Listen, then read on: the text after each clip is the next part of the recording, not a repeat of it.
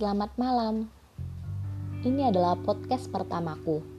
Dan di sini aku akan berbagi cerita, berbagi rasa yang mungkin saja bisa mewakili apa yang ada di hati kamu. Pernah gak sih kamu merasa capek tapi sekaligus senang dalam satu waktu? Dan kamu berada di level yang pingin banget di ngertiin tapi kamunya sendiri bingung apa yang sedang kamu rasakan saat ini. Gini nih, yang namanya perasaan, kalau dimanjain dan dikasih tempat nyaman, bakal betah tuh perasaan.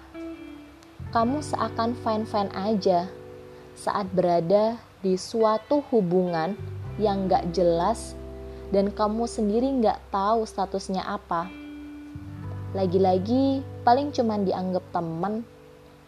Kamu berada di zona di mana hatimu belum ada di posisi aman dan rawan untuk tersingkirkan. Apalagi sampai sekarang belum ada kepastian. Waduh, sabar ya. Kalau ujung-ujungnya nyaman dan berakhir kehilangan, mending gak usah berkenalan apalagi sampai berdekatan kayak sekarang.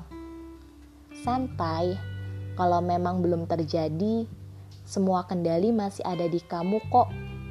Entah mau bertahan, atau mau diteruskan, atau malah putar balik untuk mencari jalan aman. Terserah, cuman kamu yang bisa mastiin di posisi manakah hatimu akan aman.